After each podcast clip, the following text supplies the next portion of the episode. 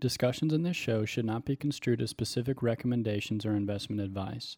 Always consult with your investment professional before making important investment decisions. Securities offered through registered representatives of Cambridge Investment Research, a broker dealer, member FINRA SIPC. Advisory services through Cambridge Investment Research Advisors Incorporated, a registered investment advisor. Cambridge and Cornerstone Financial Consultants are not affiliated.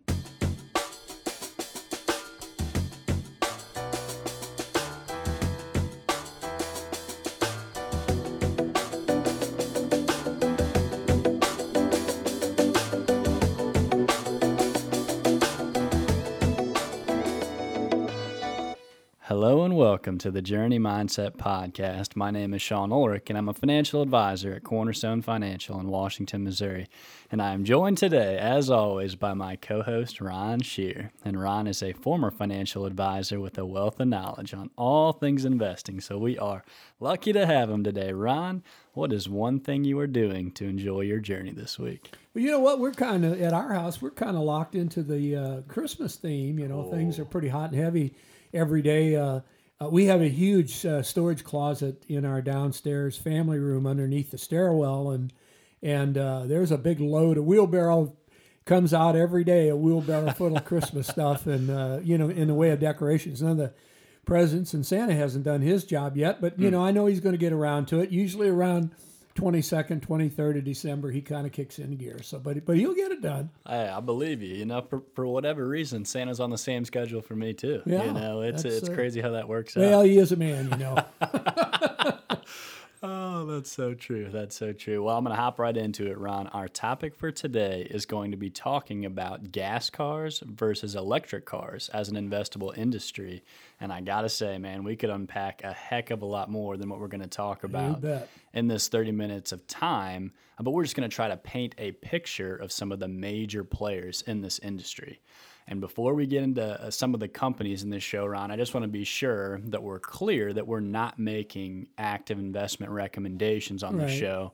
We're just looking to paint the picture of what the past has been and what the future looks like it's going to hold. Sure. And so before we get to the present, Ron, my first question for you, and I know that this is right up your alley as a car guy. You got some just sweet cars, man. Uh, what are some of your earliest memories of the auto industry, and you know what kind of an what kind of a role did you see that play in the economy as you were growing up? You know, I I think uh, I think most uh, most males are this way. You you you learn to be fascinated with automobiles and mechanical things fairly fairly young in life, and I can remember my grandfather um, had a Model A it wasn't a T, but it was an A. And I remember he kept it and they drove it to church and, and to town for groceries uh, for a good many years. And finally, uh, I don't know what year it was. I think they, they bought a 49 Chevrolet. I hmm. think they bought it from a, town, a family here in town that lived out on Pottery Road. But uh, I mean, that Model A was the big ticket deal. I mean, you know, and, and that was preceded by the uh, horse and buggy. But, but uh, yeah, what a car! You know, I mean, it, uh, it, it it just wasn't much to it, but it's been a phenomenal thing to see how the automobile industry has changed and and how comfortable they've gotten through the years and how primitive they were when they actually started. It has been a pretty incredible, uh, you know, even over the past, you know, a little bit over 25 years I've been here on this planet. I mean, there's been a. Sean, I, am going to tell you, you know, I have socks at home that are older than 25 years. Hey, I believe it. I believe it. And uh, I, I mean, just when I was preparing for this show, I was looking back, I was like, man, there has been a ton of changes. So, according to Statista.com, the big three automakers in today's American economy are GM, or General Motors, Ford Motor Company, and Toyota Motor Company. And the market share that each of them hold as of Q3 of 2020 is just under 17% for General Motors, just under 15% for Ford, and then right around 14% for Toyota and uh, we're going to be talking about electric vehicles later on in the show. Tesla was just under 3% market right, share right. at this point. And as we always do, Ron, let's learn a little bit more about the history of the U.S. auto industry before we catch up on with where we are today. And so, just like we were, you were talking about, when Henry Ford introduced you know these mass production techniques right. with his automobiles, it has been, you know, a key element of the American economy ever since. And the trickle down effect of the automobile industry has such a huge impact on the overall economy every year, including insurance companies that profit from it, advertising companies for these cars, print and broadcast media that's centered around the auto industry, the maintenance and the repair of these cars, and the huge winner we were talking about this pre-show uh, was just the oil and gas industry. Right. As soon as this boom really happened, and some of the major developments for the automotive industry was immediately after World War II, where Eisenhower, President Eisenhower, uh, created a national network of interstate highways that now allowed a driver to cross the country on a four lane road from New York to Los Angeles without encountering a single red light. And one huge impact that has sustained our economy today, Ron, is the trucking industry. And we actually just talked about how massive of an industry this was on our last episode, which I believe it's in 28 states, it's the most popular job, which in turn, these highways propelled a housing market boom that uh, actually turned out to make, you know, the suburban housing uh, a huge popularity. Right. And so, Ron, with the development of the interstate system, what kind of an impact did you see ha- did you see that have on the overall economy, and how can you put that into perspective for us? Well, you know what? It, it was uh, back back in my time when I first uh, came into being, which was uh, the early '50s. People typically had one car. Uh, some people didn't have any cars, but tip, uh, out here in in uh, rural America, which you know, Franklin County is a hundred plus thousand people, but it's still, for all intents and purposes, it's more more rural than it is uh, suburban. But but uh, the interstate highways and the highway improvement created, as you mentioned, a, a, chance for suburbia and for people in rural America to go into to major cities or, or larger cities and and uh, find employment and enrich the lives of many people. And the other thing that it did is that uh, it created the need for automobiles. It created the need for a garage. You, you, can't imagine how many times you'd go to a farm, and if the farmer didn't have, he might have a machine shed, but he didn't have a garage for the simple reason that that he didn't particularly need one because he didn't maybe didn't have a car. Yeah. But uh, that that has all changed. And then the other thing that's happened is is that uh, it's rare today that if you have a husband and wife that they don't have at least two cars. Yep. He has one, yep. she has one, and that's that uh, that's that's where we are, and that's uh, that's been a very very explosive uh, uh industry to the extent of how much growth in the production, the number of automobiles that are produced and consumed every year in this country and around the world is just a phenomenal number. It's just uh, it's ridiculous. A hundred percent. And in another article by Investopedia.com titled "How the U.S. Automobile Industry Has Changed," it had some great points that it made, such as it became very clear in the late 50s that foreign competition was going to enter in to the automotive manufacturing space. And in 1958, Toyotas and Datsuns, Japanese made vehicles, were imported, imported into the U.S. for the mm-hmm. first time. Right. And the American automakers began losing market share to the well engineered, gas saving, and affordable foreign vehicles. Some other major uh, events, according to Investopedia, were that foreign made, fuel efficient cars gained a stronger foothold in the American market during and after the 1973 oil embargo and corresponding rise in gas prices in the wake of the Arab Israeli war. American firms uh, Ford, GM, and Chrysler responded by manufacturing new lines of smaller, more fuel efficient cars, which led to those foreign companies actually coming over to American soil to build factories. So, for much of the 20th century, the number of new cars sold annually was a really reliable indicator of the nation's economic health. And Ron, what did you kind of see as a dynamic between the American made vehicles and the cars that actually started coming from overseas? Well, you know what? Uh, the thing that I, I will recall about that, particularly when the first models of Toyotas came over, they looked so different compared to an American car. And, and uh, but the reason is, uh, to begin with, they weren't half the size, but they were about three quarters of the size of a regular full size American made car. And uh, they were obviously uh, very well engineered but they looked weird. I mean, and that's that's the thing. The taste of the American people can change, but it doesn't happen overnight. But but uh, I will have to say that people who are looking for fuel economy and in a in a, a, car that would run a good number of miles for a good long while, the foreign cars back in those days, the uh, particularly the Toyotas and the and the Datsuns, as they were called back in that time, they uh, they did very well. Now there were always the higher end cars like the Mercedes that came from uh, Germany, and, and but truth of the matter is is most of those cars at this at that point in time were still diesel. They didn't they weren't making very many gas powered Mercedes Benz cars. They were mostly diesel. Interesting. Yeah. Did not know that. So when the financial crisis hit the US economy in 2007 and 2008, new car sales declined big time, which had a major effect on the automotive industry. And of the big three car companies we mentioned earlier, Ford was one of the only ones that had a cash hedge against those hard times, but General Motors and Chrysler faced bankruptcy, and the United States government actually stepped in with bailout money in the form of the Troubled Asset Relief Program, or TARP, to rescue the sinking companies. Right. And uh, Aaron Weidman, the other advisor in this office, uh, had a cool conversation. Him and I had a cool conversation about just the evolution of the auto industry earlier this week. I uh, walked over to his office. Uh, you know, and because current auto companies that I would now consider to be more value investments, I asked Aaron, you know, at what point were those growth investments? And just looking back on Yahoo Finance, you can see some of those major automakers like Ford and GM and Toyota over their life cycle.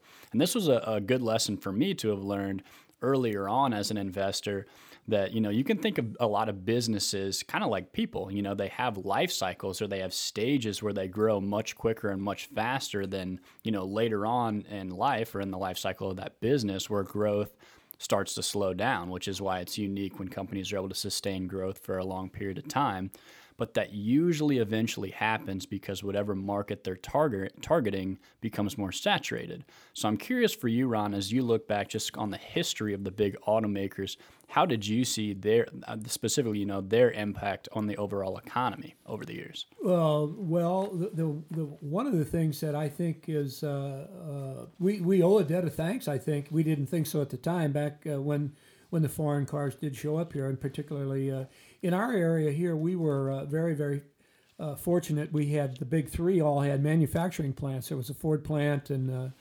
uh up in uh, Hazelwood. The Corvette was built in St. Louis, and then we had the Chrysler assembly plant there in Fenton. So I mean, we had a lot, a lot of input and a lot of influence. I mean, we were influenced greatly by the, by, by the big three American manufacturers. And when the foreign car manufacturers showed up here, I think they did two things that uh, that were really helpful to the American people. The number one is I think they produced a, a very fuel efficient automobile, which American cars back in that time um, they might have been pretty to look at, and they had a lot of chrome and a lot of jazz, but but you know they'd pass everything but a gas station. They took a lot of fuel. Yeah. So foreign cars, um, they they did uh, work and run more efficiently. The other thing I think that that did make a difference is that the foreign car manufacturers did a better job of educating their consumer. In other words, educating their con- customer as to actually how to maintain a car.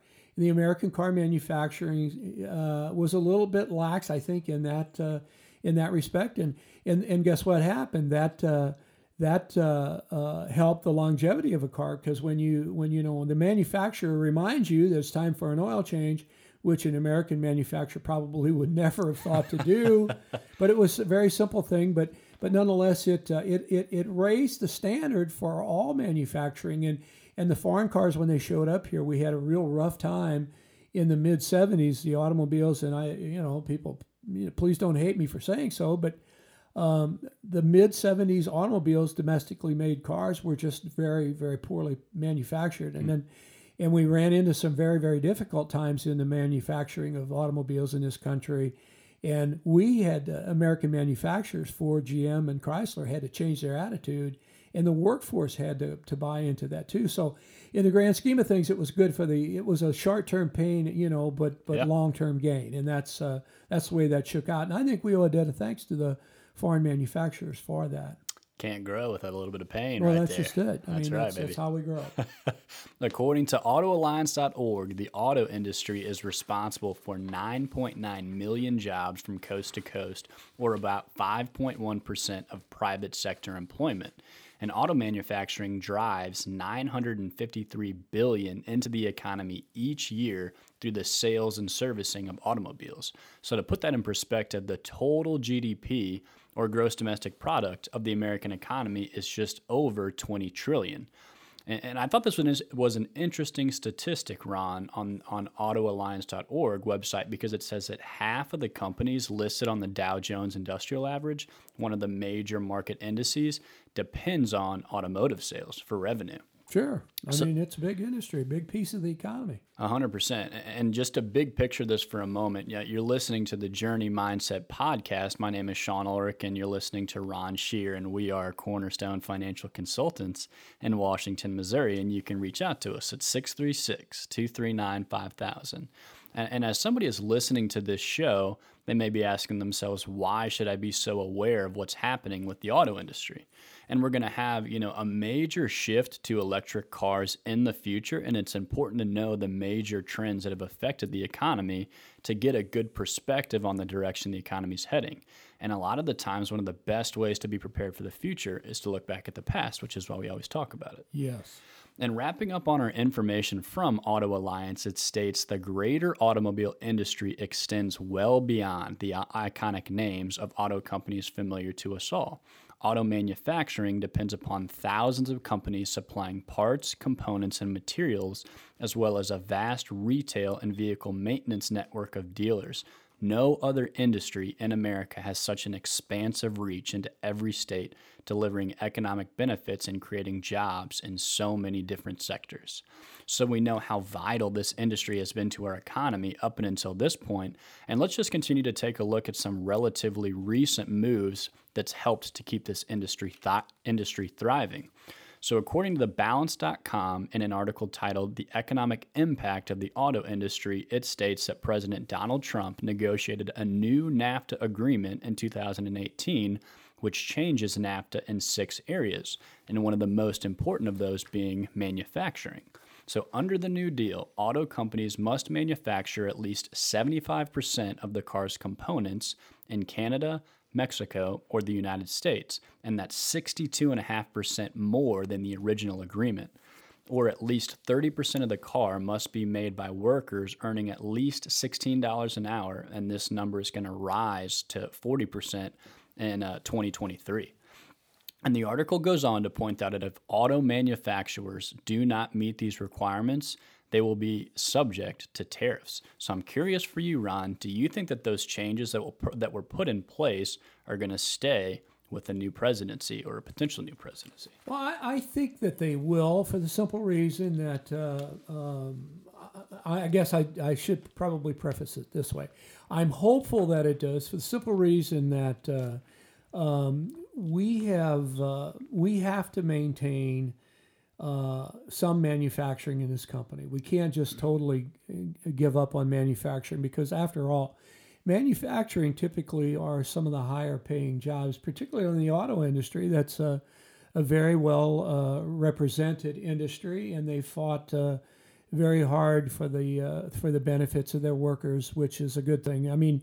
We should all be happy when to raise the standard of living of every American, particularly first and uh, and for people around the around the world uh, to to raise their standard of living. So I mean, I'm hopeful that that will happen, um, and I realize that there's a bit of a push there because if you're you're talking about uh, helping people uh, around the world to raise their standard of living, it you know most people would say at first blush that well the best thing to do is then to move your manufacturing over there and give them all the good paying jobs. Well, it doesn't work that way, yep. and uh, and I guess I'd have to say I'm thankful that it doesn't. Mm. Um, but but uh, uh, making making money in, in the automobile, particularly the automobile manufacturing, you'd be surprised how many good paying jobs there are and how many parts manufacturers there are in the community of Washington, Missouri. There are literally dozens of, of machine shops and manufacturing companies that make specific parts tailored to the automobile industry. Mm. And that's a phenomenal thing. And it's it's been a wonderfully economic it's been a wonderful economic boost, not to just the Washington community, but to the country in general. I was going to say when I first got to the city of Washington too, I noticed that. I noticed how many jobs supported this industry, and I think it's just a perfect show for for our audience. And moving on to the new trend in the automotive industry, Ron, let's take a look at electric cars. So I was listening to Mary Barra, who is the chairman and CEO of General Mo- right, Motors, this right. morning who spoke on their $27 billion investment into the electric vehicle. And some of the points that she made uh, were that they are going to increase the this investment to release 30 new electric vehicles globally by 2025, including more than 20 for North America. And GM has said that it's moved up its release of 12 electric vehicles, including pickups for its Chevy and GMC brands. And according to an article titled Electric versus Gas Cars Everything You Need to Know, and I really did think this was an interesting article, Ron, uh, and I, I learned about a lot. I learned a lot about the industry from it. There are three different types of electric vehicles. The first is battery electric, or BEVs, right. that are solely powered by electricity. And some of the current types of battery, battery electric vehicles are the Chevy Bolt with a B, the Honda Clarity, the Tesla Model S and X, the BMW i3, and the Volkswagen e Golf. I thought that was kind of a unique name. Right. The uh, second kind of electric vehicle is a plug in. It's a plug in hybrid electric vehicles, PHEV, which run on both electricity and gas, and they can be plugged in to recharge. This includes the Chevy Volt with a V, Chrysler Pacifica Hybrid, the Hyundai Sonata PHEV, and don't you just love this alphabet the Toyota Prius plug-in. And the last one, the third one, uh, the less kind of electric vehicle, is the hybrid electric HEV. These rely primarily on gas, but also have electric components such as regenerative braking. Some examples of these include the Honda Civic Hybrid, the Toyota Camry Hybrid, and the Toyota Prius Hybrid. So, Ron, we haven't talked a ton about electric vehicles up until this point, but what's your initial take on the electric vehicle becoming such a bigger part of our economy going forward? Well, you know that that kind of hits me in the heart a little bit for the simple reason that you know I, I like these old I like these old muscle cars, you know, and mm. in fact. Uh, through various times in my life. I, I've owned a few of them, probably more than I should have. But, but uh, I, I, I like the old internal combustion engine, but I, I can fully understand from where it is. It's a new day and time, and we have to move away. I think really what's happened is, uh, you know, the oil companies, they uh, they played some mental gymnastics with the American consumer through the years when uh, gas and a barrel of oil got to $150 a, a barrel and price at the pump was four dollars and fifty cents. All of this electric car technology came off the shelves, and the oil companies were smart enough not to do that long term. But a couple of times ago, uh, for for very various reasons, whether it's beyond their control or, or fully in their control, they let those gas prices and those barrel of oil prices stay arbitrarily too high for too long. Yep. And now the uh, electric car market has got a toehold, and it's it's uh, you know the party's not over, but you can see the you can see the lights beginning to go out for the cons- combustible engine, and that's that's uh, that's where we is uh, where we are right now. I don't think it's a bad thing. In fact, I think for the environment, I think it's uh, makes perfect sense. That's a great point, too. And uh, it, it, perfectly relays into our next point, which is that after understanding the different types of electric or hybrid vehicles that are out there, it's important to understand the costs and considerations that go into making a, a purchase of an electric vehicle. So, as it stands now, electric vehicles are more expensive up front. But as these continue to be more and more common, the up upfront cost continues to decline. So, according to Quartz, which provides global news and insights, the average cost of a new car in June 2019 in the United States was $36,600, which was a 2% increase from the year before. And compare that to, according to Cox Automotive, the average cost of an electric vehicle was 64,300, but that's actually decreased to 55,600, which is a 13.4% decrease from the year before. So it's going down, you know, looking at sure. from where it's been. It's, it's economy of scale, uh, uh, Sean, and that always mm-hmm. will kick in in in, uh, in any industry sooner or later. And according to Consumer Reports in 2020, a typical electric vehicle owner can expect to save $800 to $1,000 a year on fueling costs over the equivalent gasoline powered car. So it's really it's a long term play, sure like we were talking about. And, and, the consideration really at this point is are you willing to pay a little bit more upfront to offset some of the costs down the road? So Ron, how do you see this transition from gas cars to electric cars playing out in our economy over the next couple of years? Well, I think you're going to have the old gray hairs that are going to hold on to onto the onto the internal combustion engine type of automobile. But I think it'll be the younger generation that will embrace that, and and uh, because I think in general, um, I think younger people are a little more concerned about the overall uh, environment, and and I think uh, the electric car, I think it can do great great things for the environment, and I and I think it's. Uh, I think it's all over but the shouting, as they say. I think it's just a matter yeah. of time. But uh, you know, uh, but I think that's the direction we're going to go, and I think it's personally, I think it's a good thing. I, I myself, if uh, most of the cars, with the exception of the Tesla, they look so weird. You know, I mean, they're just strange. you know, well, yep. that's my opinion. Yeah, they're strange looking cars, with the exception of the of the, the Tesla, and I think why that's why they're very very popular is because yep. they actually look like a regular car. And it's sleek, it's slick, it yes. looks quality. There's something to be said for when you look at a product and you say, "Wow," that you can tell that it's really, really, sure, uh, you know, just well thought out, put together. And I think people like that. I think that's they do too, and I think yeah. that's, uh, I think that's where we're headed. And, and, one of the other major discussions that needs to be mentioned, and you are you already brought this up, Ron, is just the overall environmental impact that you know the globe is collectively working on. So after researching an article in Forbes titled "Are Electric Vehicles Really Better for the Environment?" It's clear that the emissions from electric cars are much better than normal gas cars. The difference being that the emissions currently generated from electric cars actually happens in the manufacturing process. And the hope is that the efficiency of the battery recycling, because I guess that's where a lot of the emissions come from, sure. that needs to power these cars will become better over time. And so to wrap up our show today, Ron, I thought we would talk about two people that might be, you know, uh, I would consider above average intelligence. Some may say genius. Uh, others could argue otherwise, and that are leading this electric car revolution. So another aspect of the electric vehicle that's hitting our economy and really all, all cars in general is the ability to have driver assistance or cars that can drive themselves all together. Kind of crazy.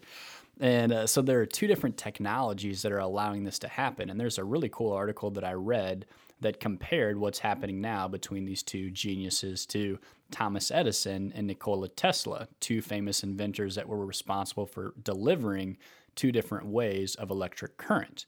And in this article, Ron, that I recently read, uh, a similar battle is happening between Elon Musk, the founder of Tesla, and a new 25 year old billionaire named Austin Russell. And it has to do with how the new technology in cars allows them to detect what is around them and function and hopefully keep passenger, passengers safer. The article that I read contrasted how Elon Musk is responding to this new technology, similar to how Thomas Edison responded to Nikola Tesla's new way to generate electricity. That's a very interesting read, and that if any are curious about, you know, I'll kind of leave our audience with that cliffhanger. Uh, you know, we might discuss this dynamic on a future show. But Ron, before we wrap up our show today, do you have any final thoughts on electric cars versus ca- gas cars? Well, here again, I, I think that the electric car is uh, is the wave of the future. I think it does some amazing things uh, and benefits for the environment.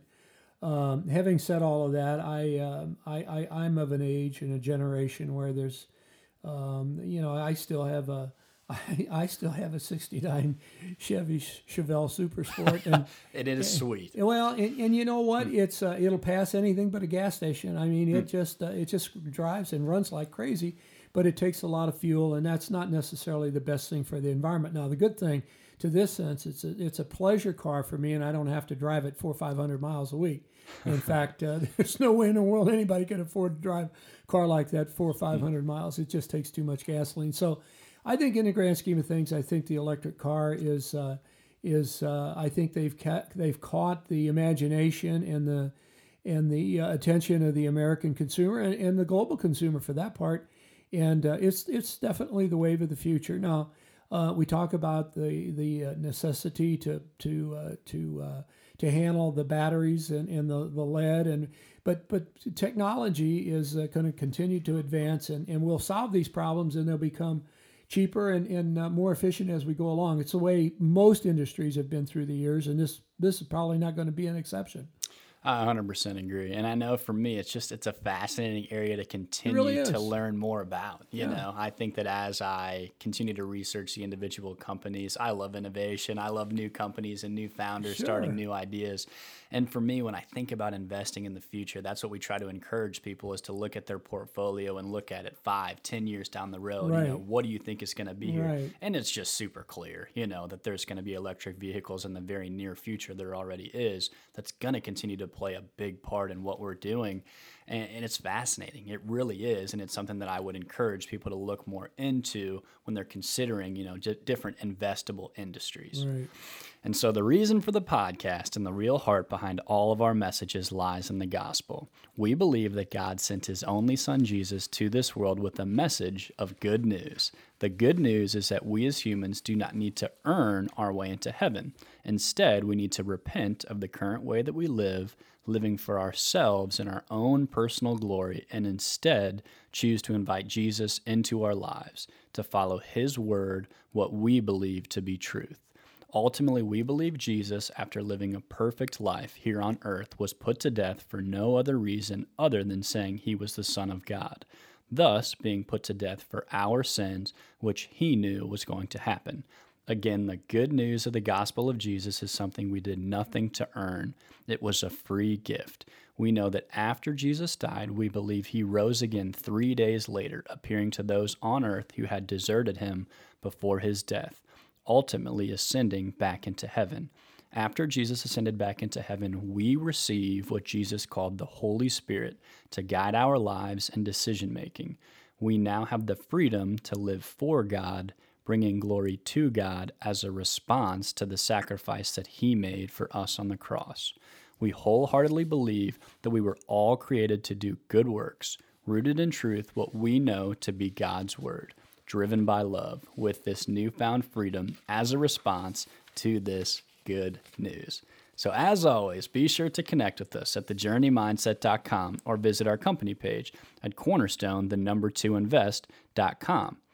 And you can reach out to us at 636 239 5000 if you'd like to connect and learn more about what would it look like to invest with us here at Cornerstone Financial. Our goal is always to get to know your particular situation and to see how we can help. Big thank you for tuning in today. We love being on 999 KFAV.